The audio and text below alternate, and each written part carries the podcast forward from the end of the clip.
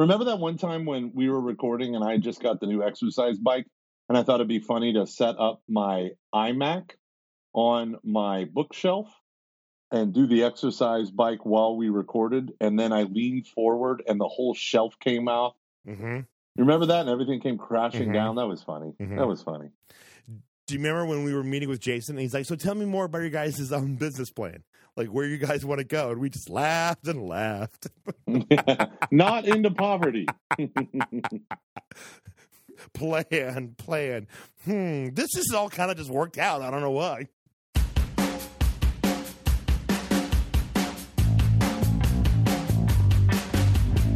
People find that if on Patreon, if you do two extra things a month, like two extra types, of, there's been an increase in people like willing to pay for more.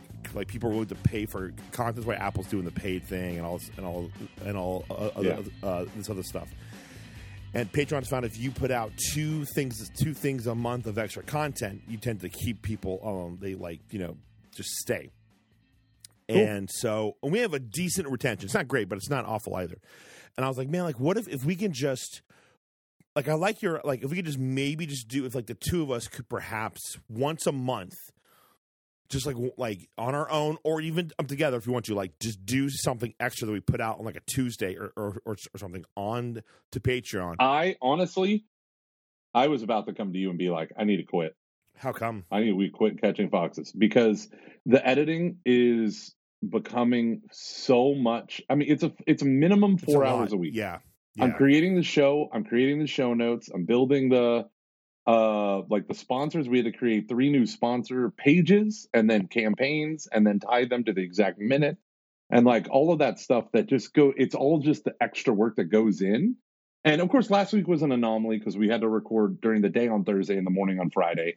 And I literally had the busiest week of my year. And I think Yeah. I'm just kind of fussy over how busy everything was because I accidentally overscheduled myself. Mhm. And I didn't think I was doing it. I thought I was keeping ahead of this stuff. And then I just kept saying yes, yes, yes. Yeah. And now all of a sudden I'm like blinded. So um, I am I'm literally taking the day off work tomorrow because I got too busy last week. I I've, I've worked at my jobby job 14 days in a row. On top of that, I've done uh, two programs, uh, you know, outside of my parish, one at A&M and one down in Houston. But then I, it was the, also the same time that my wife, I did the talk for their elementary favor, or the SAC prep people. And on top of that, I had convalidation class and I had a write a life night that I wasn't prepared for. And then I had to deliver the talk. And it was like one thing after another. And it just didn't let up. And and I had a baptism and I had a high mass to attend in the at the mm-hmm. ordinariate, which is like two hours long Mhm. which all of that was awesome and it was it was very life giving for me but at the same time um it just every minute of every day for 14 days was like scheduled out and so i just maxed out and so i got really fussy and was like screw this maybe i'll ask jay to do the next like few episodes and jay might actually be i'll float the ad to him if that might be something I don't know like who you're talking do. about. He's a coworker. Sorry, I don't know why I said that. He's a coworker of mine that manages our media at St. Anthony's, hmm and he just like, I mean, he makes posts that all of a sudden hit thousands of views for our stupid parish. You know what I mean? So, yeah. and he's a he's younger than us. He uses words like fire, and he knows people like Olivia Rodriguez. I don't know who that is. Exactly, it's a very popular. He's a DJ. It's a very popular singer that I, have never heard of. And he's like, "You're kidding me?" She's like literally the hottest thing. She's like the new Ariana Grande and Madonna. And I was like, never heard of her. Madonna. Uh, I mean, do you want to quit the show? No, Are you sure? I don't. Are you sure? No, I don't. But I want to. I want to get into interviewing now. I think like we've. It's like bad Christian. Like everyone knows who we are now, even people who don't listen to the show. I think it's time to take who we are and start smashing it into interviews. Like whenever we do an interview, not all the time, but we tend to do a lot better.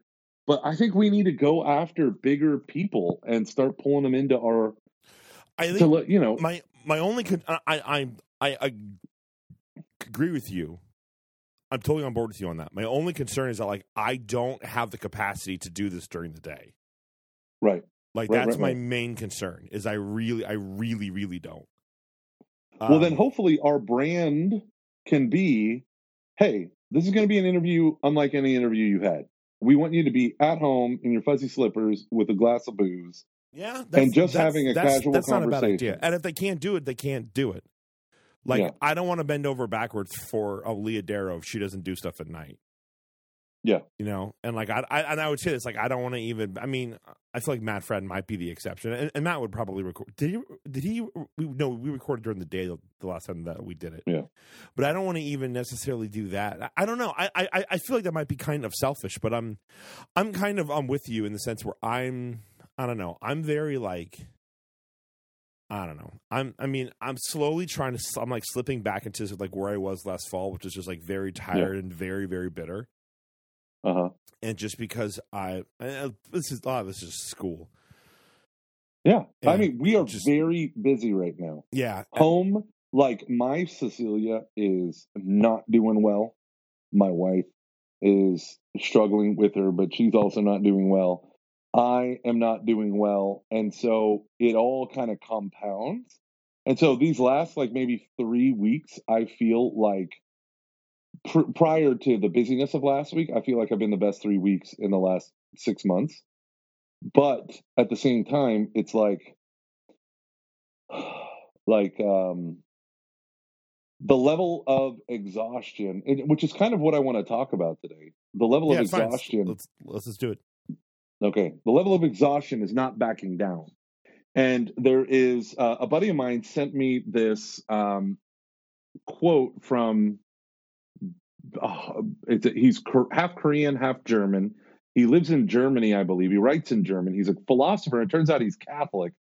And he wrote this book called The Burnout Society and The Death of Ritual. And um, and he wrote this article in The Nation. And The Nation tends to be much more strongly left wing. And in the nation, he talks about like the he called it the tiredness virus. Mhm. And he's saying like the coronavirus could not be a better simulation of late modernity, of the late modern world. He's saying everything about the coronavirus exposes the exhaustion at the heart of society. And when I was I sent you um, a couple quotes that I just love from this dude. Um, let me pull them up real quick here. Um, in it, he said he has this great line where he's referencing Kafka, and it comes from his article, "The Tiredness Virus," where he said self exploitation is more efficient than exploitation by others because it goes hand in hand with the feeling of freedom. Kafka expressed with great clarity the paradox of the freedom of the slave who thinks he is the master. In one of his aphorisms, he writes, The animal wrests the whip from its master and whips itself in order to become the master, not knowing that this is only a fantasy produced by a new knot in the master's whiplash. And I started thinking about this because, you know, you and I, we talk about the the the Ratzinger slash uh Balthasarian turn of like receptivity. Like you gotta stop, you gotta stop doing the via the vita activa, right? This constant action, and you got to be contemplative. You got to be receptive towards the world. And modernity despises receptivity. It always favors action. Mhm. And for me, that came about when one of my coworkers and I were talking about Rachel Hollis. Do you know who Rachel Oh. Hollis is? I know that. Refresh. Girl. Wash Your Face. Girl Wash Your Face was the name of her best-selling book. So, and it like she has a podcast, a blog, she has a whole lifestyle brand. And then she wrote another book. I can't remember exactly what it's called. Um, I'm going to have to look it up real quick. Um, uh, and in her book, her second book, I was talking to my friend. I go, "Oh, do you like that book?" And she goes, "I hate it." I said, "Why do you hate it?" And she said, uh, "Let me pull it up."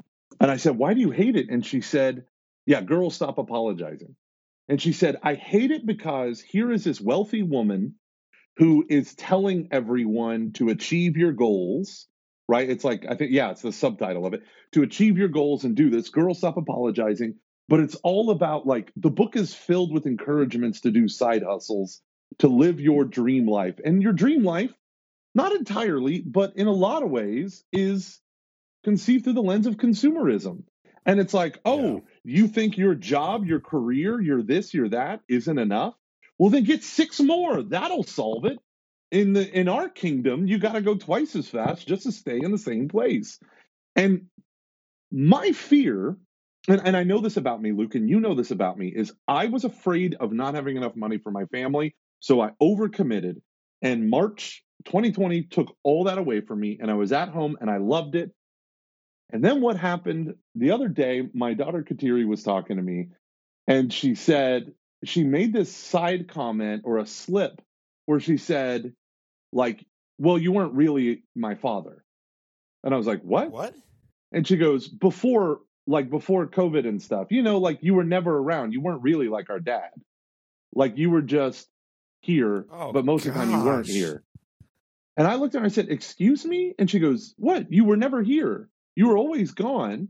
And so, you know, you were kind of like this guy that is some, eh, she said, something- she was like trying to explain herself, but it like got worse and worse.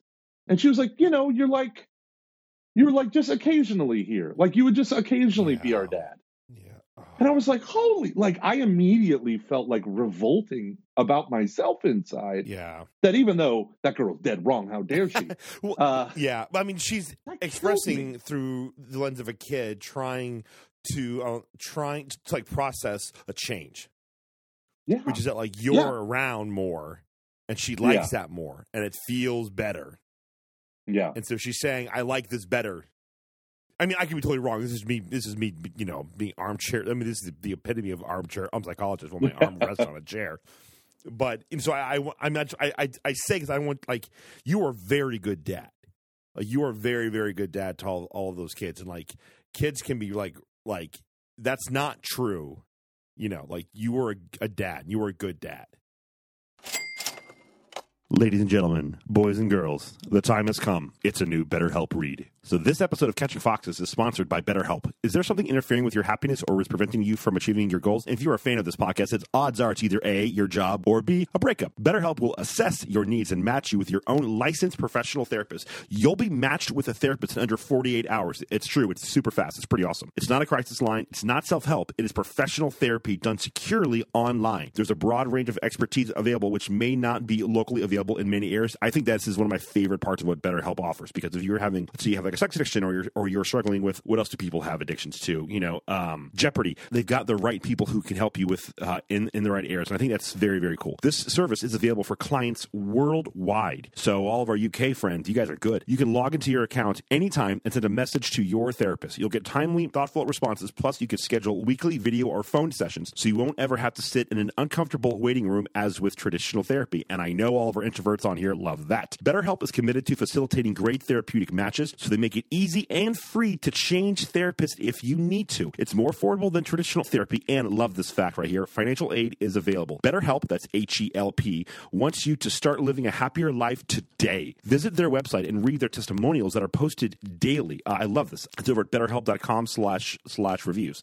But if you are ready to go, go to betterhelp.com slash foxes. That's better H-E-L-P dot com slash foxes and join over 2 million people. That is a lot. I mean, you know, not as many downloads we have, but still 2 million people is a lot who have taken charge of their mental health with the help of an experienced professional. In fact, so many people have been using BetterHelp, that's H-E-L-P, they are recruiting additional therapists in all 50 states. Special offer for Catching Foxes listeners, that's you. Get 10% off your first month at betterhelp, H-E-L-P dot com slash foxes and get 10% off your first month. Thank you to BetterHelp for sponsoring this here episode of Catching Foxes.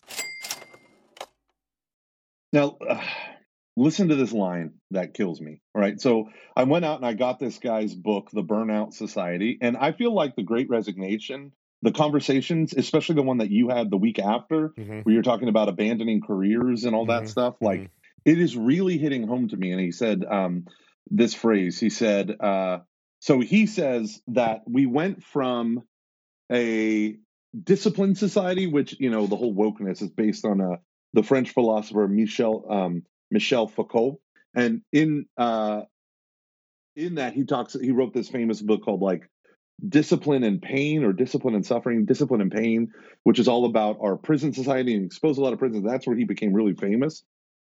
And so this, but what this author, this Korean German dude, um, his last name is Han H A N. He describes what he calls today our modern culture as the achievement society. And he says the worst expression of it is yes, we can. And he says he's critiquing another author, and he says he also overlooks the systemic violence inhabiting achievement society, which provokes psychic infarctions. And an infarction is a breakdown, right? He says it's not only the imperative, it is not the imperative only to belong to oneself, which he says is part of modernity, to belong to yourself, but the pressure to achieve that causes exhaustive depression. Seen in this light, burnout syndrome does not express the exhausted self so much as the exhausted, burnt out soul. And he says, in reality, it is not the excess of responsibility and initiative that makes one sick, but the imperative to achieve the new commandment of the late modern labor society. And I'm like, ah, like I am an animal exploiting myself. And I feel like in that whole side hustle culture, and we pointed this out a long time ago, but like that's what gets lost is the fact that like we think we're more free in our side hustles because we're the ones whipping ourselves rather than have another whipping us. That that's kind of mm-hmm. his insight. Mm-hmm. And I think there is a lot of like I want financial freedom. I want financial independence. But at what cost right now in my life? And just kind of wrapping up with all of the people in the fire movement, one reoccurring theme that I'm hearing from people who achieve fire is oh dear God, I wish I stretched it out over five more years before I achieved fire because I thought I was trying to be financially independent so I could retire early, but I just realized I work five jobs a week and I miss my kids growing up. Really? Yeah, and they there's so many people that say that they say like like a lot of people's impetus for fire is to be at home with their kids. But what happens is they start working more and they're in their home less. They do literally the exact opposite. And then they're like, okay, I, doing if I work for 10 years, I can retire at the age of 35. Mm-hmm. Mm-hmm. And then they're like, well, crap. My youngest kid now is 10 years old or is seven years old and he's at school full time. And I just missed out on all of the toddler years and all the fun yeah you know and they're doing and and that's what they're doing. There's like over and over again to the point where the people who manage all the podcasts they like keep warning people like hey it's not about the money. It's about the freedom. And if getting the freedom is robbing you of the very reason why you want to do it in the first place stop doing it that way. So i feel like i'm robbing myself to a point. Hmm. How i just sent you um, a link uh, Go into it. Read that really, really quick. Like, like just read the article out, out, out loud to all of our friends. Unambitious loser with happy, fulfilling life still lives in hometown. Longtime acquaintances confirmed to reporters this week that local man Michael Husmer, uh, an unambitious 29 year old loser who leads an enjoyable and fulfilling life, still lives in his hometown, has no desire to leave claiming that the aimless slouch has never resided more than two hours from his parents and still hangs out with friends from high school. Sources close to Houston reported that the man, who has meaningful, lasting personal relationships and a healthy work life balance, is an unmotivated washout who's perfectly comfortable being a nobody for the rest of his life. Mike my whole life, and he's a good guy, but it's pretty pathetic that he's still living on the same street he grew up on and experiencing a deep sense of personal satisfaction childhood friend David Gorman said of the unaspiring, completely gratified do nothing. As Michael graduated from college, he moved back home and started working as a local insurance firm. Now he's nearly 30 years old, living in the exact same town he was born in, working at the same small time job, and is extremely contented in all aspects of his home and professional life. It's really sad. I don't know how anyone could let themselves end up like that, Gorman continued, but it seems perfectly fine being nothing more than a genuinely happy deadbeat for the rest of his life. All right. I think it's out there because it, it, goes on, but it's just really yeah. more of the same. Uh, yeah, it, it, really is. It keeps going on and on. Wait, hold on a second. This is actually a, a, good part. According to relatives who moved thousands of miles away and are currently alienated from much of the family, um, Husmer has um, never once taken a, a, major professional or financial risk, choosing instead to coast through life by putting considerable time and effort into his rewarding of marriage, playing an active role in his two of children's of lives, and being sincerely unthankful for what he has in this world. oh, this is great. Moreover, Moreover, several cousins who rely on medication to treat anxiety related to the perceived social status and relative wealth compared to their childhood friends confirmed to reporters that Husmer is unlikely to change at this point and may, in fact, remain a good natured and highly fulfilled layabout for the rest of his life. uh, and that's like, yeah, I, I want to add before you, before we Yes. go, go to this. I don't think there's anything wrong with being like career oriented or wanting to like do well in, in what you're doing or wanting to climb a corporate ladder or anything like that or wanting, you know, like I'm like, there's a reason why I'm in I'm grad school, all right, you know, but there is a if you think that's what you have to do to have a happy life, you are wrong. Yeah. You know, now if you're doing that to want to provide for your family, or you feel like this is something that you're just very, um, very ex-Catholic, still feels twinge of. Sorry, I just read the other headline you sent. Ex Catholics still feel twinge of guilt every time he masturbates on the subway. I didn't see the other part. All I saw was the first half. But I was actually uh, talking with Anne uh, today. Anne was the person who's the other person in the in the development office that I had a reference last last week, and she was saying how.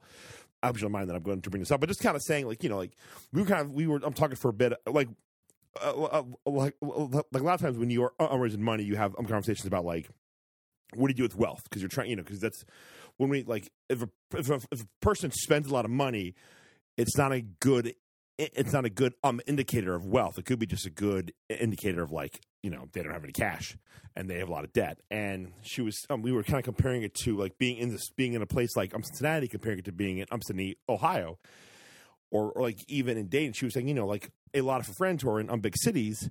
Or, or, or like they kind of um, live the same lives that like sh- that like she lives like they're Yeah. in, they've got school stuff. They're like kids have things. They're they're kind of um, busy doing the same stuff.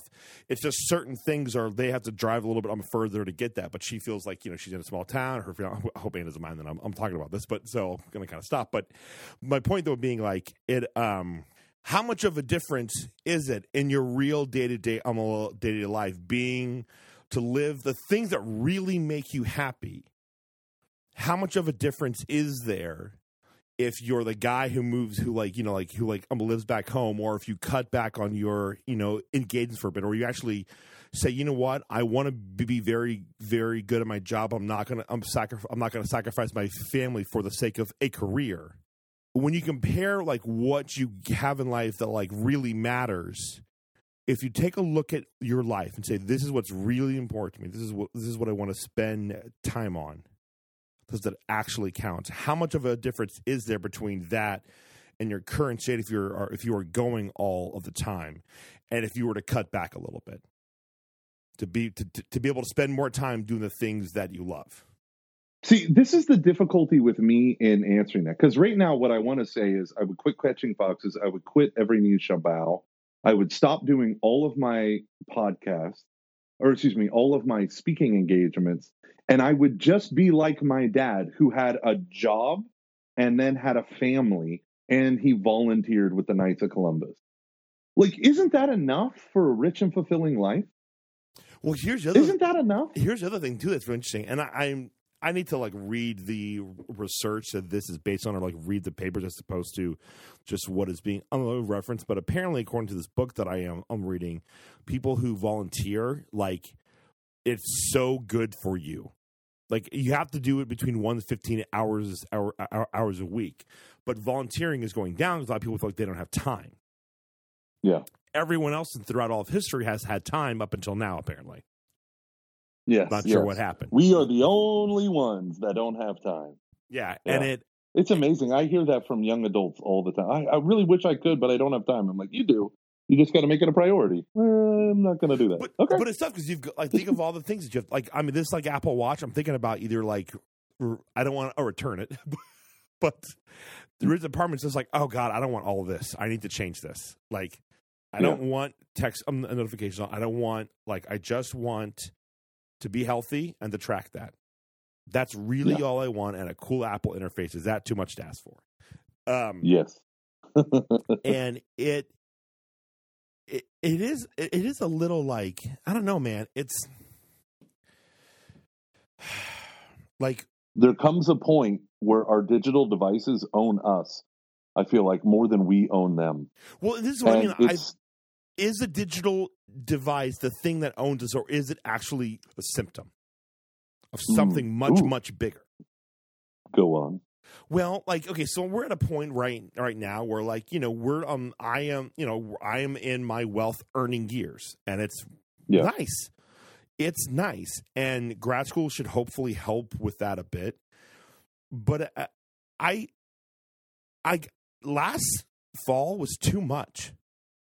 It was too much. I mean, like I was miserable. I feel terrible. Everly's like, I just like Everly. I feel like just doesn't care about me at at all, which isn't true. But like you know, she's just all about Aaron, and I, and it like I'm I hate my commute. Like I just feel so robbed. I, I- I, I feel like it's just it's it is a lot. I'm okay, um, and, I, and there's a part of me that's like this is just for a time. This is just for a, a season, and it's going to be worth it. But I, I I am hitting this kind of point where I'm like, listen, are we like perhaps the thing that's going to come out of COVID is we've all been like red pilled, and I don't mean like the dude. I mean like just Yeah. like the hey, this is what actually counts, and everything else is kind of a lie.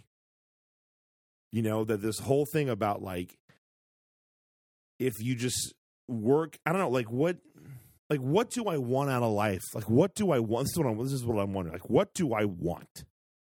What do I really, really want? Because the Bengals are like in the playoffs, and it's awesome. But my life isn't any better. It is really fun though. like let me be clear, it is very, very fun. It's very awesome. But like true, like sports doesn't really matter that much. It's just fun. There are other things that I can do. There are other things that there are books I can read. There are like there's art that I can um, that I can um, uh, look at that is just as enjoyable and as fulfilling as that almost. Um, like what do I want? And I I was on the Cincinnati.com um on website earlier on today, and I was um, reading some sports stuff, and I was just just they just threw tons of ads at me and it was like i could barely read the article without having an ad in my face and i was like i don't want i'm i don't want this i don't like i don't want this you know and i think part of the, and this is why I'm, I'm is what I'm going back to. Like, is the watch like a problem, or is the is it the um, symptom of the thing that is actually really um bigger? And I think it's the thing of something that's really that is a bit um bigger. Because if I go back to why I left a lot of um, social media, for me it was because it was the rage. I could not handle any more of like the rage um currency. That it just Yeah. it just was like it just was like if that's how Taylor Marshall wants wants to live his life, fine. I don't want to do it anymore. I don't. I don't. I really. If that's what Church Militant uh, wants to do, if that's what like past Luke wants to do, fine. You know, like I don't want to do it anymore. It is exhausting. And why are we even doing it in the first place? And I think, and I don't know how, I don't know how to put this into words. I don't know what it is, but I feel like the rage of currency and all of the tech stuff and all of the like work stuff, this is all a distortion of something, or this has all been distorted because of something. I don't know what that something is but I feel like it's all just a lie that we've been fed or some distortion because it's like Taylor Marshall's like Taylor Marshall's anger about stuff is well founded. There's a lot of messed up stuff going on that's really hurtful and it's really hurting a lot of a, like a lot of uh, people. It's good to want to have a career to create to like work is a dignified thing that existed before the fall. It is a part of like being like God is to create and to work and to do things. It is a good and holy. Uh, it is a good and holy thing. Technology isn't inherently bad. Uh, Right. it's a gift from God that can that can be good or bad, and it's all been distorted. It's all been it's all been screwed up, and I, I don't know what it is. I don't know if it's like postmodernity. I don't know if if it's like um, Balthasar and his anima technica um, uh, uh, uh, vacua. If it's that, I really don't know. It's just like something is insane. It might just be original sin, and this is just the like something is insanely broken here, insanely, insanely unbroken, and I don't know how to fix it besides just being a, being receptive to Christ and His church, which sounds like a freaking platitude. I want to put myself in the face, but I don't know like what else to say though. The OSV Challenge is back for 2022, brought to you by the OSV Institute for Catholic Innovation. I love this idea. The OSV Challenge is a multi round entrepreneurial competition designed to accelerate unique project ideas in any stage from Catholics whose faith motivates them to make a difference. Seeking people with ideas ready to impact the church that deserve to be nurtured, cultivated, and taken to new heights. I love this. I think this is brilliant. We need to do venture capital in the kingdom, right? Use mm-hmm. modern tools Agreed. in order to build up the church. The OSV Challenge invests over $1 million annually in these Catholic innovators to make this happen. New for 2022, OSV Institute has developed four new tracks for applications to the OSV Challenge for the purpose of expanding relevant content and uncovering how best to support the dynamic and different needs of each track. $500,000 prizes. Five of them. Five $100,000 oh, prizes. Five this year. That's yeah, great. That's At great. least one winner from each track. That's awesome. Applications open January 31st, so next week, 2022. Visit osvchallenge.com for full details and to apply by February 18th. So January 31st, it opens and it ends on February 18th. Uh, and you can have uh, recourse to the website for even more context if you need it. It's all good, baby. They're great. I love the people at OSV. They're all like this Jason. is a cool They're challenge. Wonderful, wonderful thing. Yeah. yeah. I had a chance to go on a visit them their uh, uh, site maybe three years ago now, and I was so impressed. I was so so impressed with what they're doing, and like they are kind of a hidden giant of the church here in the states that's really coming back out to uh, to the forefront. So I'm really excited about what they're doing. Yeah. So this is great stuff. And let's not forget that our friends uh, Anna and Shannon over at Eden oh, Invitation, yeah. Yeah. they were winners. Yeah. Um, which is I just love. So uh 2020 OSV Challenge Fem Catholic um, also a winner. Um, how to walk your friends through abortion. Like they do tons of stuff to Minnesota women. There's so much cool stuff that is out there that deserves to be recognized. So thank you to uh, OSV, the OSV Challenge, for sponsoring this episode of Catching Foxes. Head over to osvchallenge.com for more details. Well, you know, one of the great things of of looking at this from modernity, like we have people like that have been thinking about this for a long time, and they don't just point out the problems. In in my opinion, the reason why Wendell Berry was so captivating for me, the whole uh, he's an agrarian, is he's pointing out how like why he made a decision not to use a tractor instead he uses a team of horses right and it's uh, like at first you think it's just quaint nostalgia and he's like this is not that this is the best tool for the job that doesn't ruin the land and doesn't make me part of the problem and put, get my hands dirty in the very industries that are, you know, sending soldiers around the world to kill for oil and you know all this stuff. He said. Mm-hmm. There is this part where we are, and so he. The, the title of the book is called "The World Ending Fire," and there's an. It's just a collection of his essays from 19 like 67 to present, and the world ending fire, the title comes from one of his essays in the middle, which he says it is industrial society. And he said, We know that it's gotten better to make a ton of things. And he said, But here's the problem like, you have a man who works on a factory floor who never sees the beginning or end of his product. He's not responsible for it. All he's responsible is screwing this nut into this hole, and then it, the machine moves on.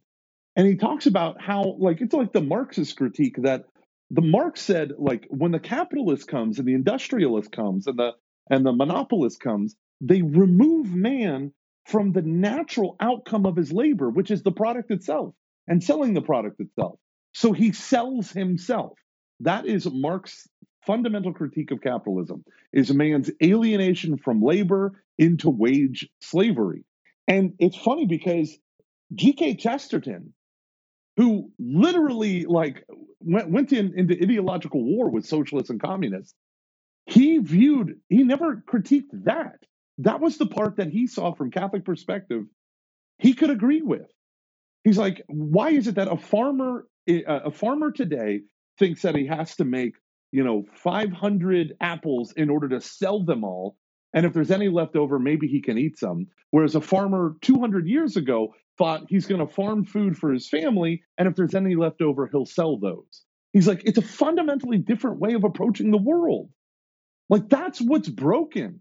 Is like we're we're we're so severed from the thing, but you can't argue with the machine. You can't argue with industrialism and say you're wrong for making abundance because I don't give a shit at the cost of abundance. Someone's paying that price. The environment, the Mississippi River Valley, right? Like like poor people in, in China where they have to put nets to catch suicide victims so they don't die. Like I, I, so that I can get my iPhone at under a thousand dollars. Like all of these things are a part of the same freaking process.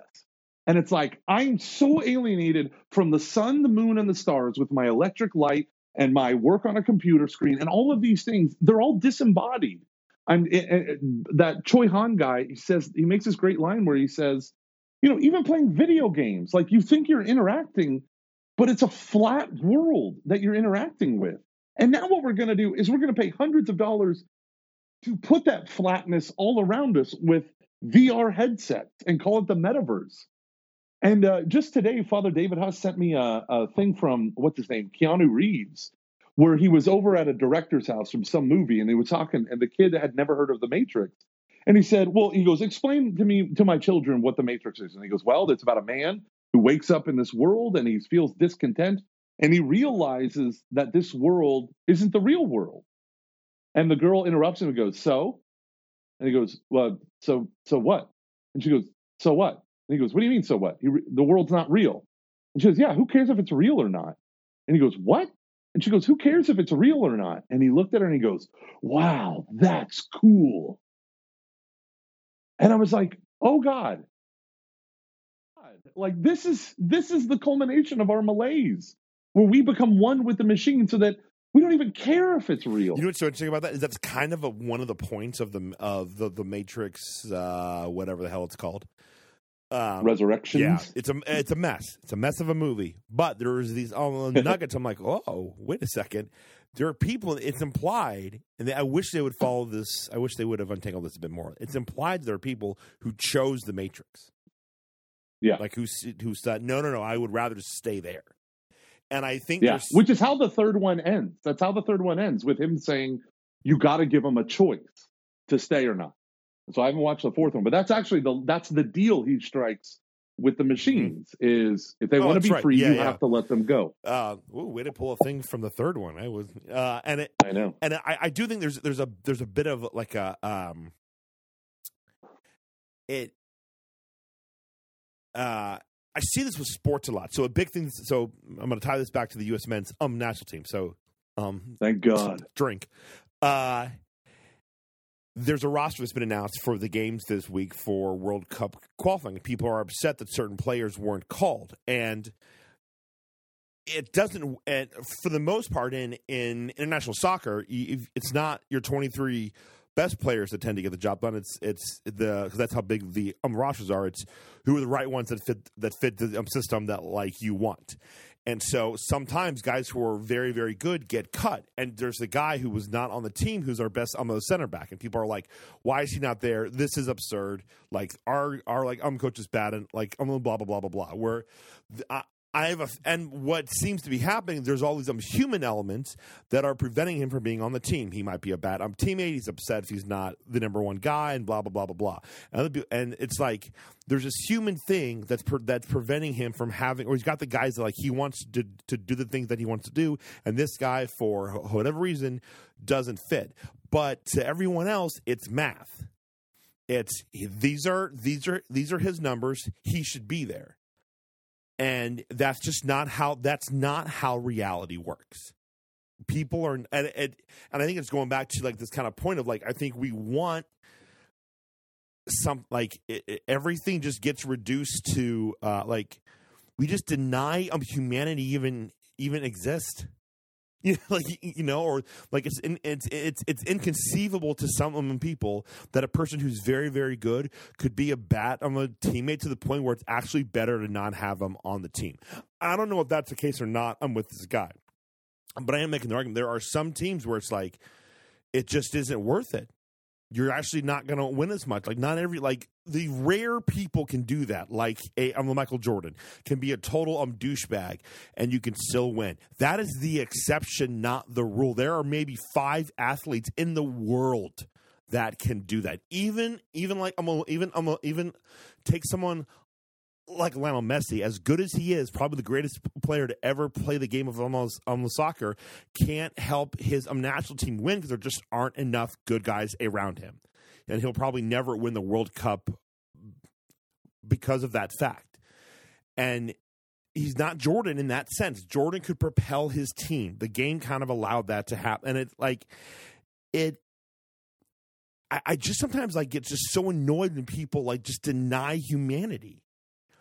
And I, I think part of it is I have to kind of accuse myself a bit because I'm like, well, why are they selling me? Why are they trying to get me to buy all this stuff? Because I'm a human being who buys like I need to allow myself to be a little bit impatient with like my I'm a humanness because just as much as like if I want like if if we want the farm, right? If we want to have that that like, you know, the like reality of the farm, we've got to be willing to put up with a lot of the ugliness that is a part of being on a farm. Having to kill animals that aren't that are like, you know, insane Yeah. like there's a story that a person put on our um, Patreon page about like you guys are like idolizing a farm, but like here's a story that like horrify you, and I was like, oh good gosh, and like Yeah. like That was so heartbreaking. I've been thinking about that family. This person told us a story of how they did everything they could to protect their sheep and then and just to break even and then half their sheep were killed by feral dogs the day after they finally like, you know, felt secure.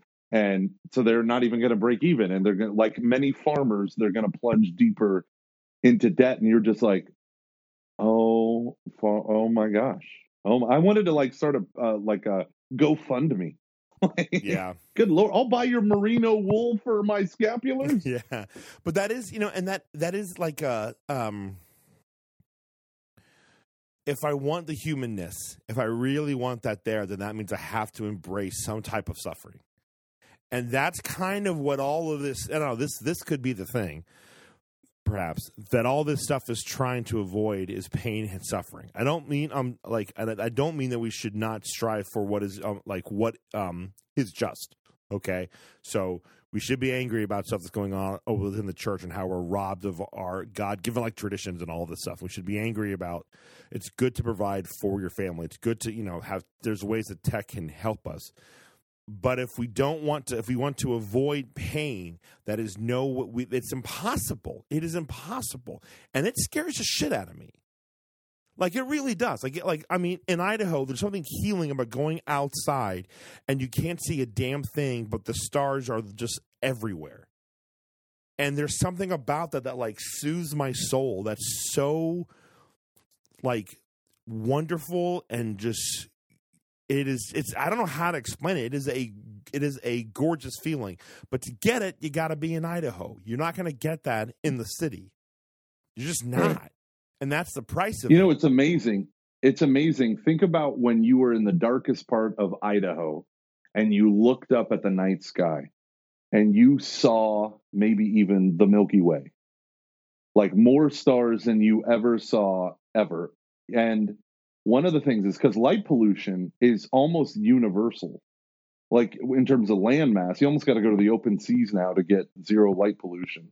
But you look up and and then you realize this that all of our ancestors for almost all of time in almost all of the earth could look up and see what you saw and be in awe of the night sky and they didn't have to travel like a tourist to go and see it. But now we we no think about just think about that level of alienation. Now we have to travel on a vacation to go to a destination. That we had to do research on the light pollution so that you can look up and say this was the ordinary man's view. Now don't get me wrong i am very happy for penicillin i am very happy for anesthesia and all the other beautiful things that makes modern Indoor life plumbing. uh, doable indoor and plumbing like any other country, he, he would have died within days. He's got you there, Dad.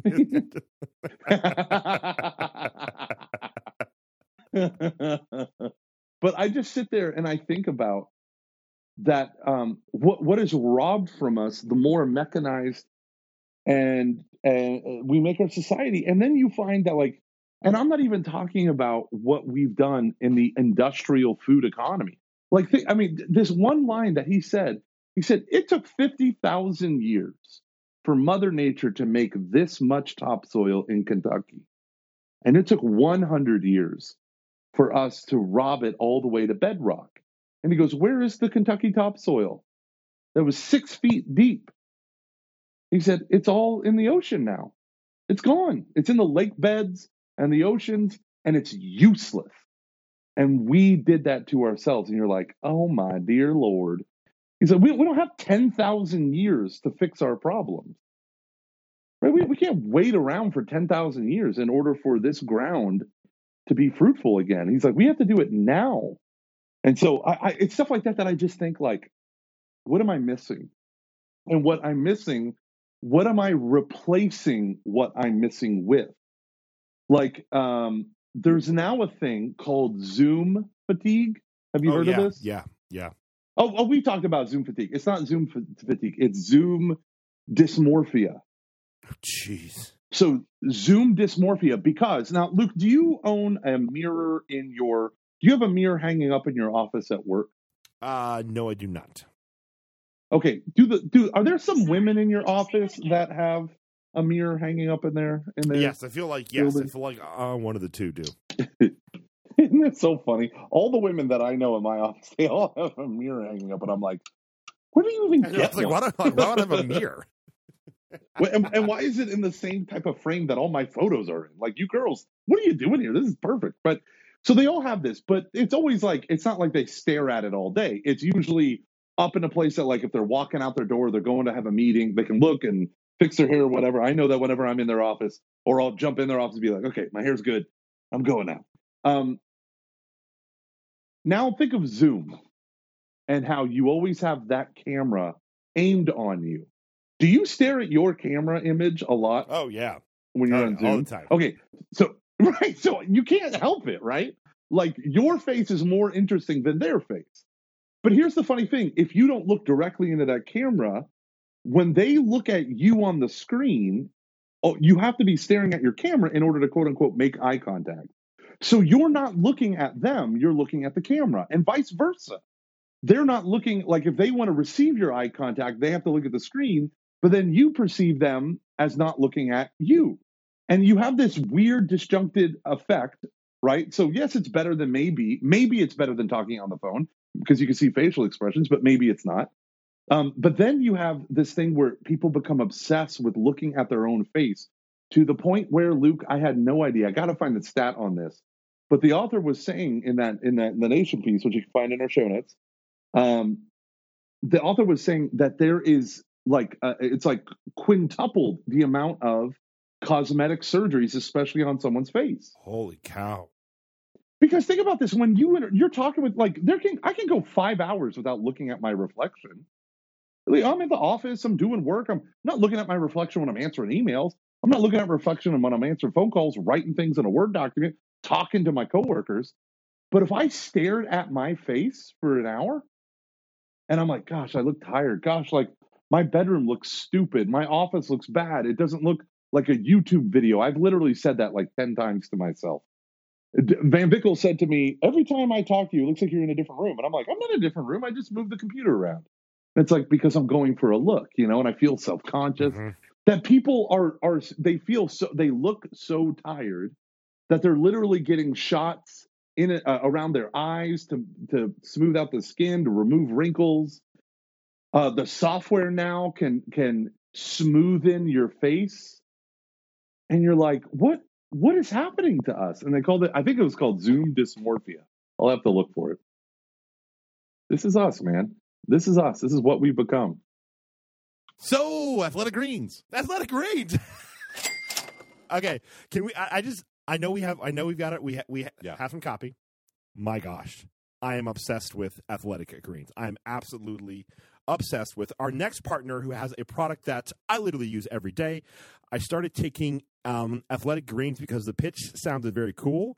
This year I wanted to just embrace embrace health again. You know, uh, that's just my big thing, and I so it's one of the main reasons why I did Athletic Greens, and we and we uh, were able to meet with them and hear uh, a little bit of like what they're about. A couple other podcasts that are on par. They sent us these starter packs. Yeah. which are awesome. 75 high quality vitamins, minerals, whole food source, superfoods, probiotics, and adaptogens to help you start your day right. This is what I do. I come downstairs, I open the kennel for my dog, dog comes out, I go right over, fill up my glass of water, 12 ounces, cold water, dump one scoop of athletic greens in there, and it's supplements for the whole day. It's awesome because the stuff they use is sourced from whole food ingredients, made in New Zealand. It tastes good. It's a powder that you dump in your drink. You can take it on the go. All of my health care regimens have fallen to the wayside, except for athletic greens. That should tell you something. I was a bit skeptical at first just because I was like, am I going to be peeing very expensive pee? Like that's what I'm I'm wondering. So tons of people t- take some some like type of a multi a multivitamin, but it's important to choose one with high quality in- ingredients that your body's going to like actually absorb. I could feel that happen like immediately afterwards, and I've been I'm sleeping a little bit um, better. Everyone, I'm begging you to buy it so they will keep giving it to us. I don't even know if they're going to. I mean, like uh, like honest to God, I'm not kidding. Um, we're gonna like both Aaron and I are gonna keep doing this after. The problem with these sponsors, we start getting them because we're doing an ad, and then I end up spending all the ad money on buying more products. So- so, here's a great thing: this stuff is lifestyle uh, friendly. Whether you eat paleo, ke- uh, keto, vegan, dairy free, gluten free, it's fine. It's got less than one gram of sugar. Uh, no GMOs, which is very important for me and my family. No nasty chemicals or artificial anything. It's really good stuff. So uh, this is what we're going to say. To make it easy, Athletic Greens is going to give you a free one year supply of immune supporting vitamin D and five free travel packs with your first purchase. I have the travel packs. I will be using the travel packs. You don't have to refrigerate the travel packs. All you have to do is visit athleticgreens.com slash foxes. Again, that's athleticgreens.com slash foxes. Move over, Joe Rogan, to take ownership over your health and pick up the ultimate daily nutritional insurance. Thank you to Athletic Greens for sponsoring this episode of Catching Foxes and My Body. so good. It's so good. What do you do then? Like, what do we do? Do we just like be like, well, we've pointed out all all of the problems. Podcast done. Isn't that the point of podcasting? I don't even know anymore. What's the point of anything? well, uh, yeah, in, in Korea they call it the Corona blues because of the amount of um, excessive depression that they're that they're facing. You know, it's like it's incredible. It involves, and this is going to sound trite, but I literally mean this. Okay, number one, it means me figuring out a way to slow down. It means me figuring out a way to be around people more, but have it cost less. So if I can avoid going to a bar, but still have the same or more meaningful interactions, that's what I want. Hmm. And I think that's what volunteering gets people if they do it Yeah, weekly. That is one point. Yeah. Is it yeah, just that? Yeah. like you're giving of yourself, and all of a sudden you find like minded people, and you get to have these, you know, like my core members tonight 20 minute conversations with people who love their faith, love teenagers, want to serve, want to be helpful. Yeah. I love that idea of being around people and and it costing less. I like that. So for me, that means potlucks. That's what it means to me. Potlucks. Like Yeah. bring your own beer, bring a side dish. We'll cook the meat. I'll grill. Let's do a bonfire. Let's do something. Let's go camping. We're gonna go camping. I'm, I'm gonna go not- camping. let's not go that far.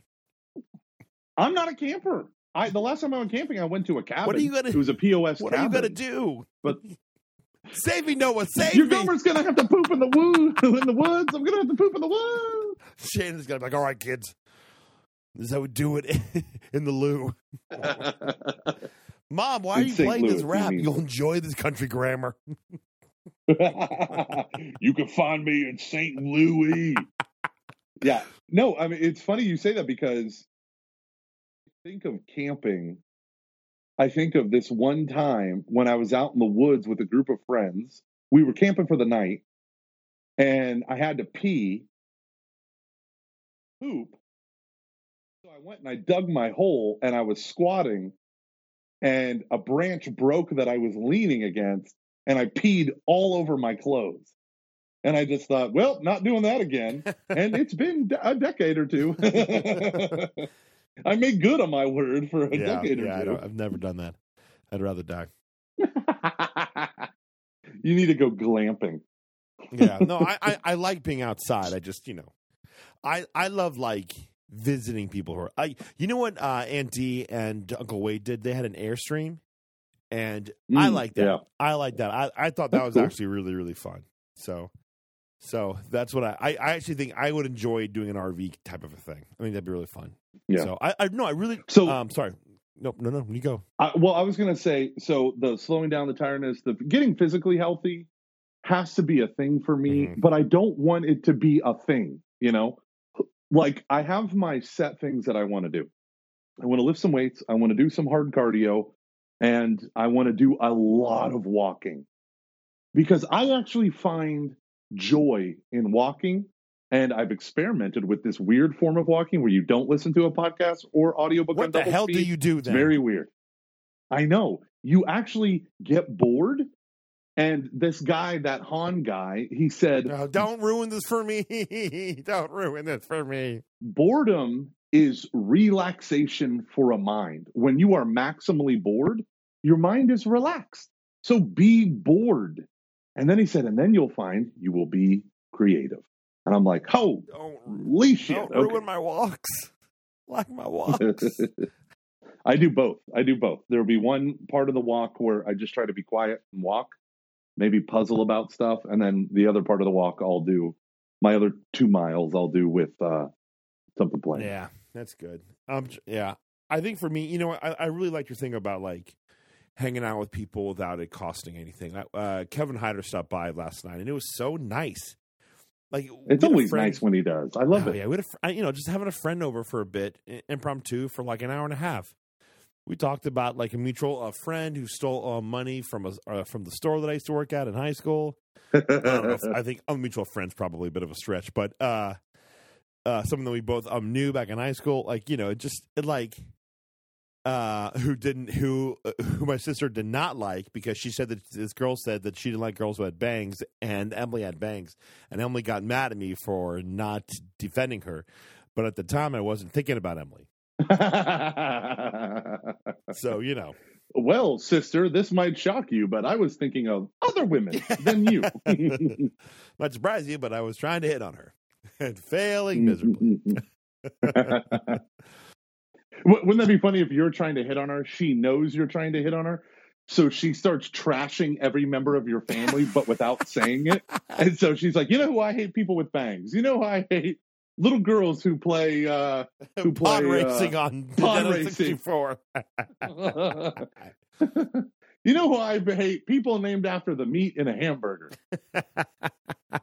Get it, Patty? Yeah. Do you know who I hate? Your dad, who one time wore jeans to a school thing that you had, and his and this little um, sticker on the side of the jeans that said the waist and pant length was still on there.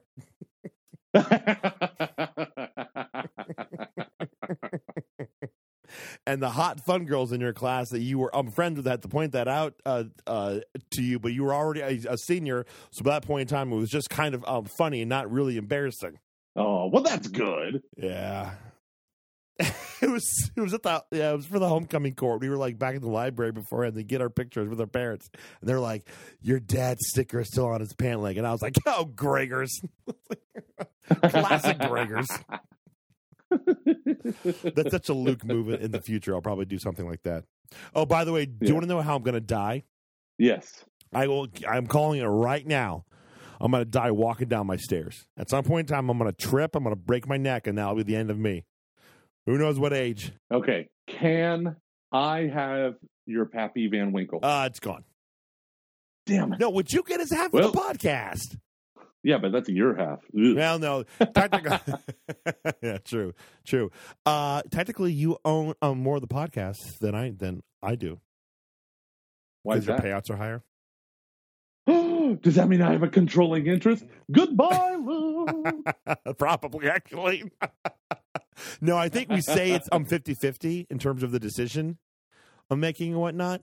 But then if we get, if, you know, let's just say, oh, I don't know, uh, um, Ascension Press were to buy us for about like 1.3 million. Not that I'm offering for 1.1.3.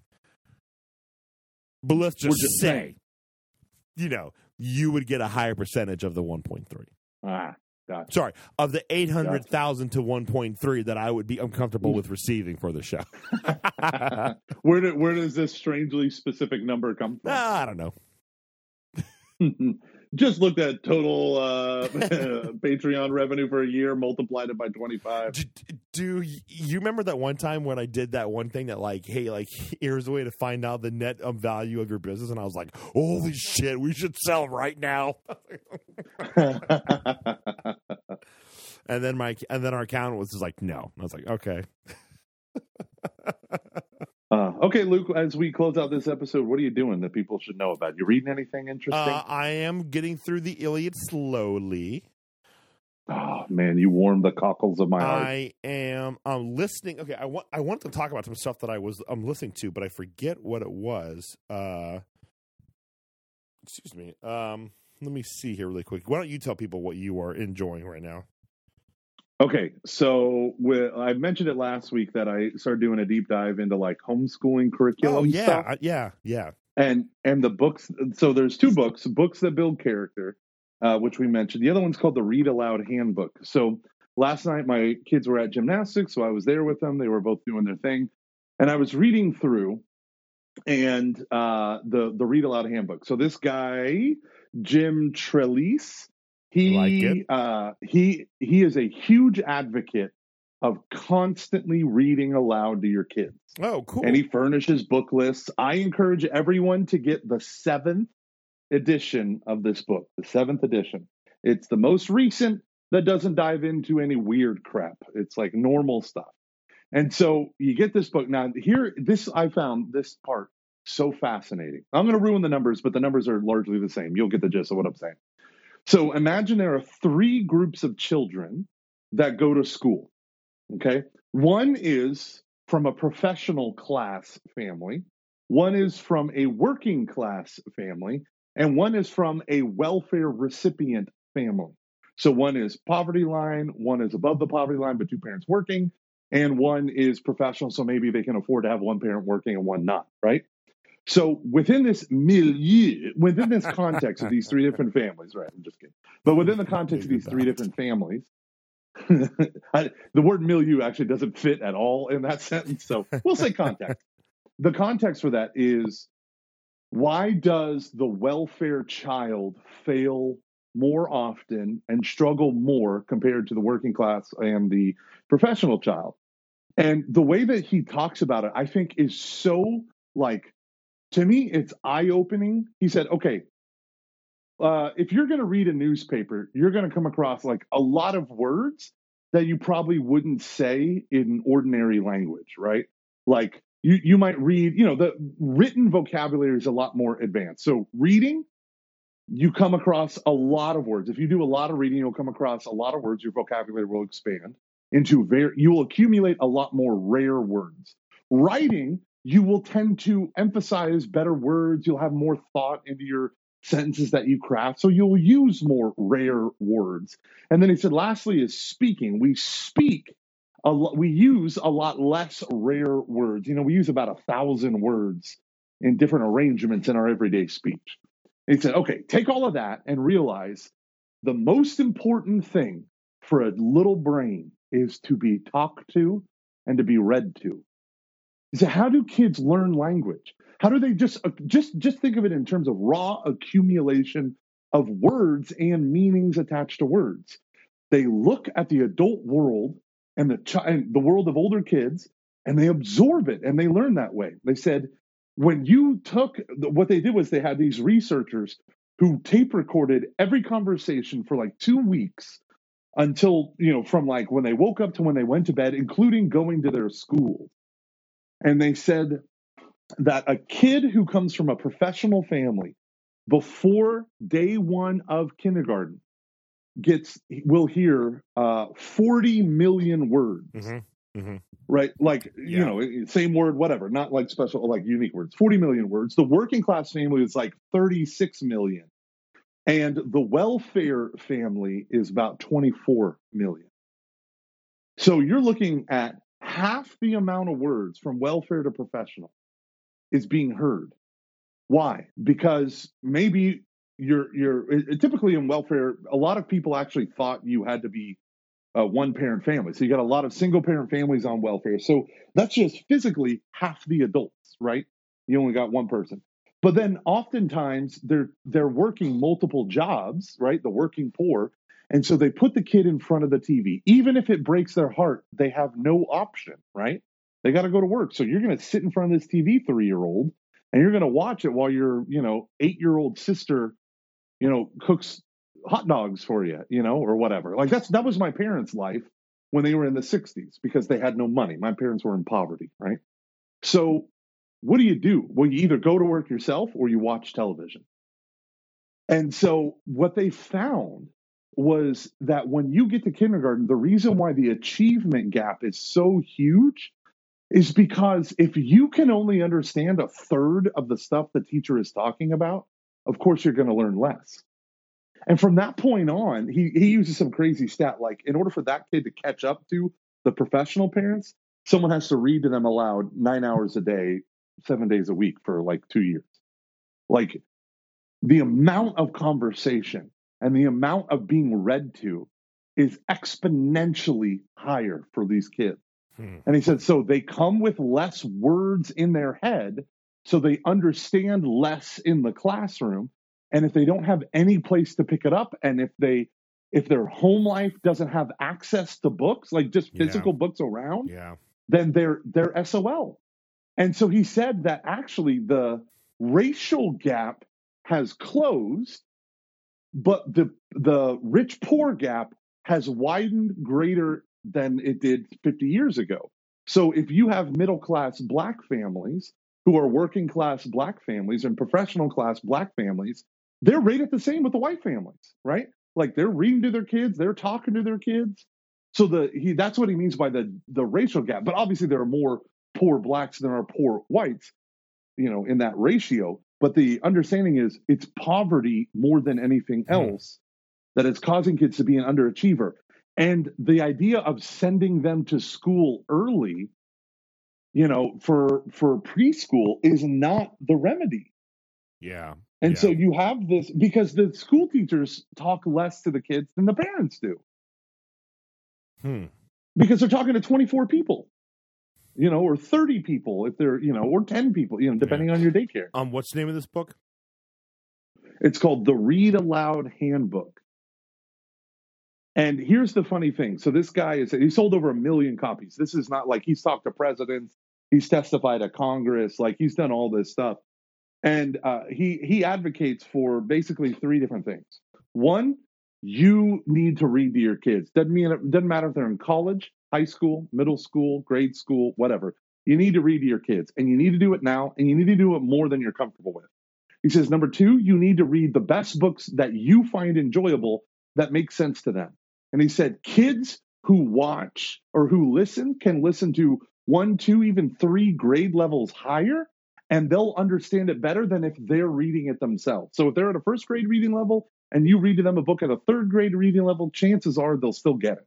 Right. So when I was reading my kids The Hobbit when they were four and five, they still got most of it. Kateri got it all. Cecilia got most of it. The boys were a little lost and just scared at the goblins, which is weird because they're the dumbest creatures in the book. But whatever. Um, when when you start to do that, so then he says, okay, now you read books that you like because if you don't like what you're reading, there you're it's going to come across in the way that you read it. You're Mhm. going to be bored. You're not going to do it. You're going to go three days without it, and then they're not going to be interested in the book anymore. So every single day, I read to my kids uh, the children's classic starter series or whatever on the Odyssey, right? So I read that to them, and I do funny voices, I do dramatization, I read fast, I read slow, I do all these things. So tonight, I've been reading um, the Greek myths. And it's another one of these classic starters. I recommend those. They're really great. They're short sentences, but they still hit the main points of the story. And I read it and I read it in funny voices. I get all into it and all this stuff. One of my son cried at the story of Orpheus. Like they like they love it. And so you build it up and he says, So this builds their vocabulary and they go nuts for it. So the first thing is what you read to them. The second thing is what they are required to read for school. So like, okay, you you can, you know, whatever, I don't care about your fun reading. Right now, we have to read this and you make it as enjoyable as possible. So you read aloud to them, you give them required reading, and then you give them free reading, right? But the only way to do that is if you have so many books that there's something that'll always interest them or draw them or bring them in. And for most people, that's the library. That's where the library card comes in. And, you know, for us, I told my wife the only thing I will never complain about buying is books because we'll read them. Our kids will read them, you know? So my Mm. wife bought Mhm. 15 saint books, Stories of the Saints. They're about 100 pages each from Tan Publishers, right? Ugly ass books. I do not know who designed these covers. Ugly ass yellow books. But the stories are well written. And my kids, except for Thomas, who's my youngest, who's six, they've read almost every single one of them. And my girls have read every single one of them on their own, just sitting there. And so what I'll do is I'll say, okay, kids, uh, you need to run for 20 minutes. You need to go on the trampoline in between your s- subjects. We're going to take breaks. We're going to do tons of recess because I need you healthy and I need you, you know, I get two of my kids got ADHD. So it's like, go bounce on the trampoline. And then I say, okay. And then they get done with their schoolwork and they're like, can we play the iPad? And you know, they get 20 minutes a day of the iPad. And I say, not till after three. And now they're so pissed. Why, why, why, why? And I'm like, because we're going to read. Because I'm doing XS90 and I can't watch television. So we're all going to read. yeah. But they sit down and they get it. And I said, you can pick any book, but every single person in this room for 20 minutes, we're all going to read together silently our own books. And it is like you could hear a pin drop.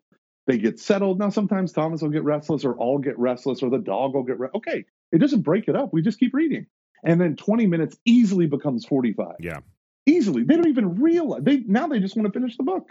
And then at the end of the night, I read to them, and then we pray the rosary, and they go upstairs and go to bed. And then I podcast With your real family.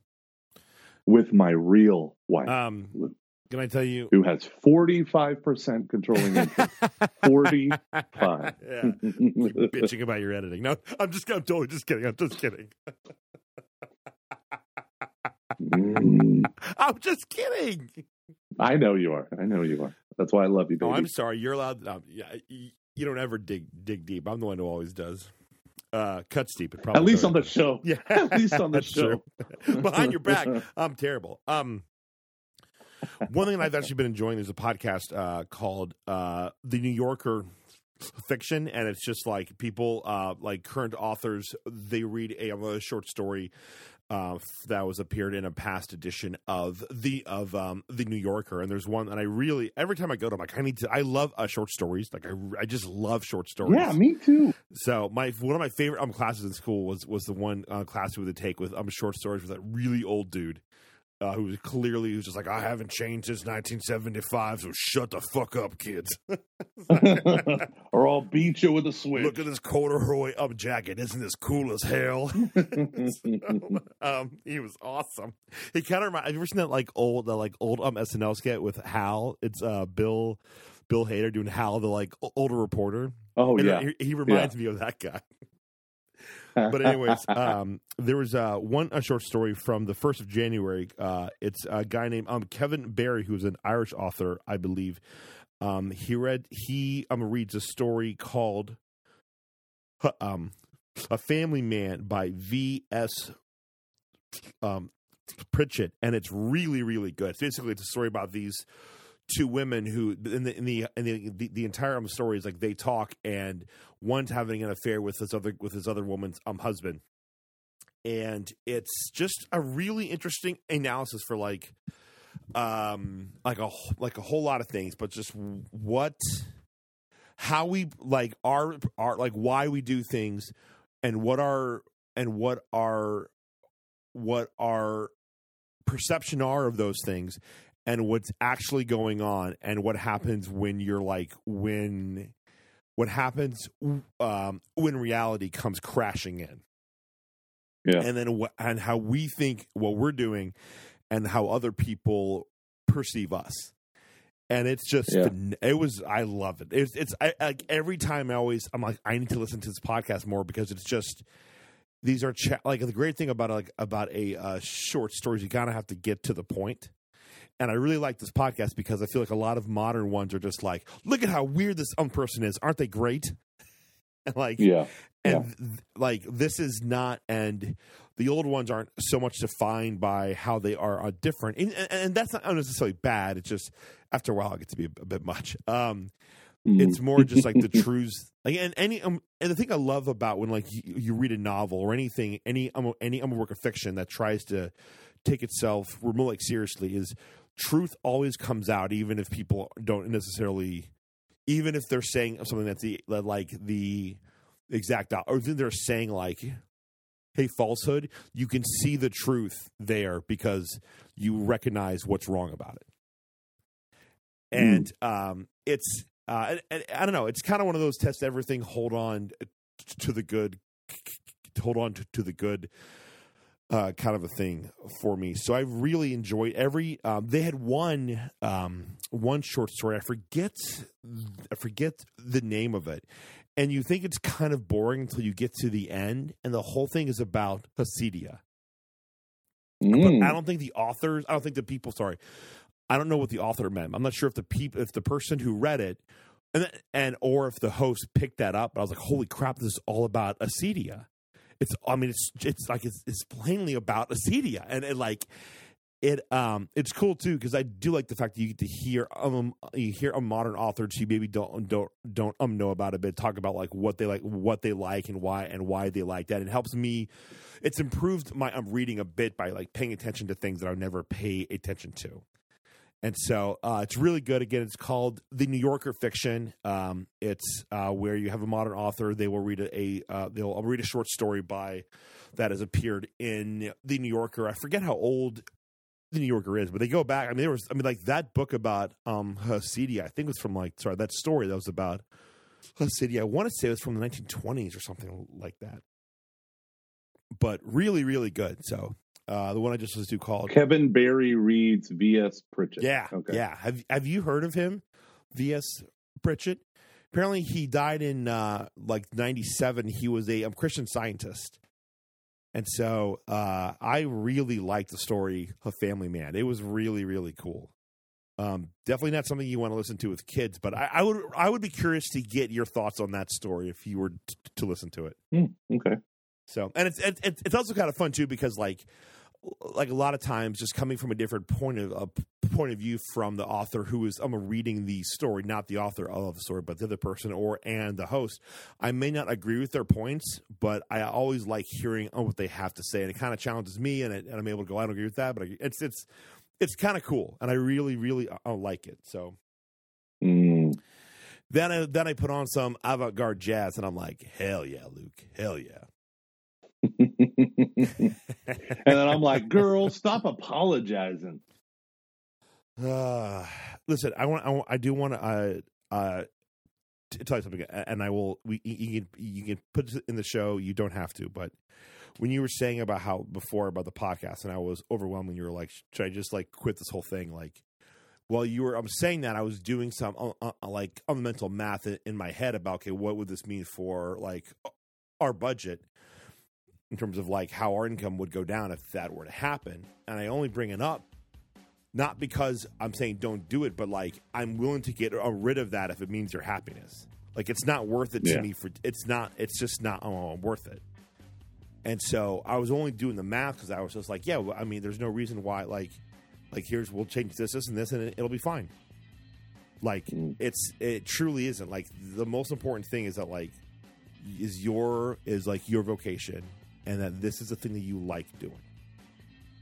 Yeah. Like I don't ever, ever, ever want you to feel like you have to do this. Like I will walk away. I mean, I wanted to walk away so many times, mostly because I'm just like I mean, and it's, it's it, is, it never has anything to, to do with you. It's always like I, I'm like overwhelmed or I'm tired of So busy. you know eh, like Yeah. I don't want to, you know, you know, we've talked about this ad I'm nauseous, but like it. I remember when I interviewed for the job at Lehman, they asked me like, why not turn catching foxes into like a business? Like, why? You know, I'm just like, because I don't want the cost of what it takes to, to make this a full time thing. To me, isn't worth it. I don't want to be ca- Catholic up celebrity. I don't want to be. It's just Yeah. it's ugly, and I don't like it. And um, hmm what's that one line? How's it go? It's like you're like you're like uh, men are brutish and your women ugly. Hey, check out our uh, merch store, which will be in the show notes because I'm going to put them there. Uh, we've got some merch. Buy it, please. After talking about don't buying stuff, like, hey, but you do need that tote bag, though. Dude, I'm not gonna lie. I literally want the tote bag for my audio equipment as I take it back and forth from uh, as I take it back and forth from work because I had to record every knee shall bow today, and so that's why I left it up at work. I was like, "Where's my stuff? It was on my backpack." Son of a gun! I left it upstairs. Go buy a tote bag. Just go get the Novo card and buy yourself a tote bag.